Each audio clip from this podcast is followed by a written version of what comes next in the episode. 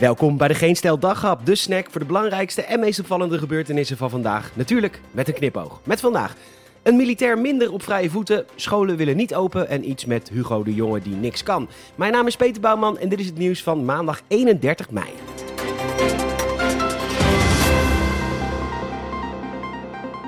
En zo ontstond er een ongemakkelijke trend in onze buurlanden. Ontsnapte levensgevaarlijke militairen in het wild met als doel de samenleving te ontwrichten. In Nederland maken we korte metten met dit soort types. Wij poppen bankovervallers gewoon neer in een weiland in broek- en waterland. Maar in Frankrijk en België hadden ze het er moeilijker mee. Gelukkig kunnen we Frankrijk van de lijst strepen, want hun voortvluchtige militair is in een bos in het Dordogne neergepoft. Zwaar gewond is hij, want hij schoot op zijn ex-collega's. Het lulletje van de klas is nog steeds België. Jurgen Konings is daar nog steeds op vrije voeten, ondanks militairen en politiehulp uit alle omringende landen. De kans is groot dat Konings nog steeds in België is, want in Frankrijk en Nederland was hij al lang uitgeschakeld.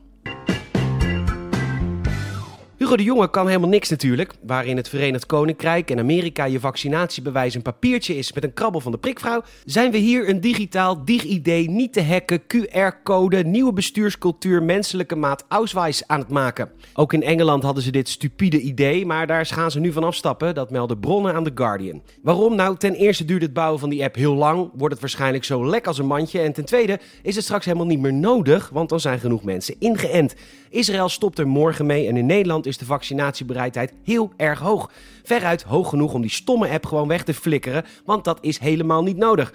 Nu kan Hugo de Jonge natuurlijk niks, maar nog erger, hij is enorm ijdel en hij zal zijn lievelingsprojectje natuurlijk nooit gedag zeggen.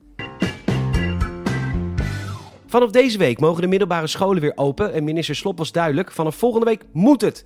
Volgens het AD willen heel veel scholen dat niet. En als ze niet open gaan, dan komt de onderwijsinspectie langs.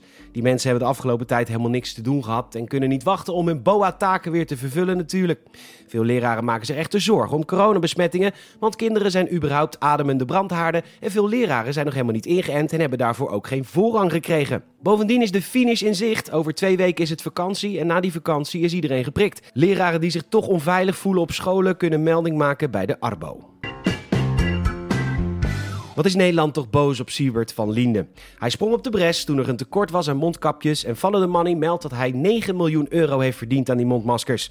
Wat erg! Neem een voorbeeld aan Pfizer, die al hun vaccins helemaal gratis weggeeft. Waar de Rekenkamer een vernietigend rapport opstelde over het ministerie van Volksgezondheid, die geld over de balk flikkerde en Hugo de Jonge dat verdedigde met ach, het was een crisis, is er nu iemand die het land heeft geholpen zonder geld te verspillen.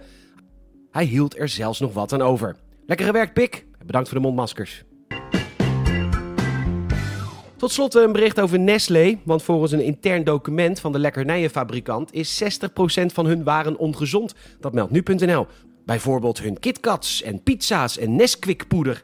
Naar eigen zeggen willen ze de strijd aangaan tegen obesitas. Maar ja, ze verkopen geen groentes, maar Smarties en KitKats. In ander nieuws blijken de meeste producten van Heineken alcohol te bevatten. En de meeste lekkernijen van Camel nicotine en tabak.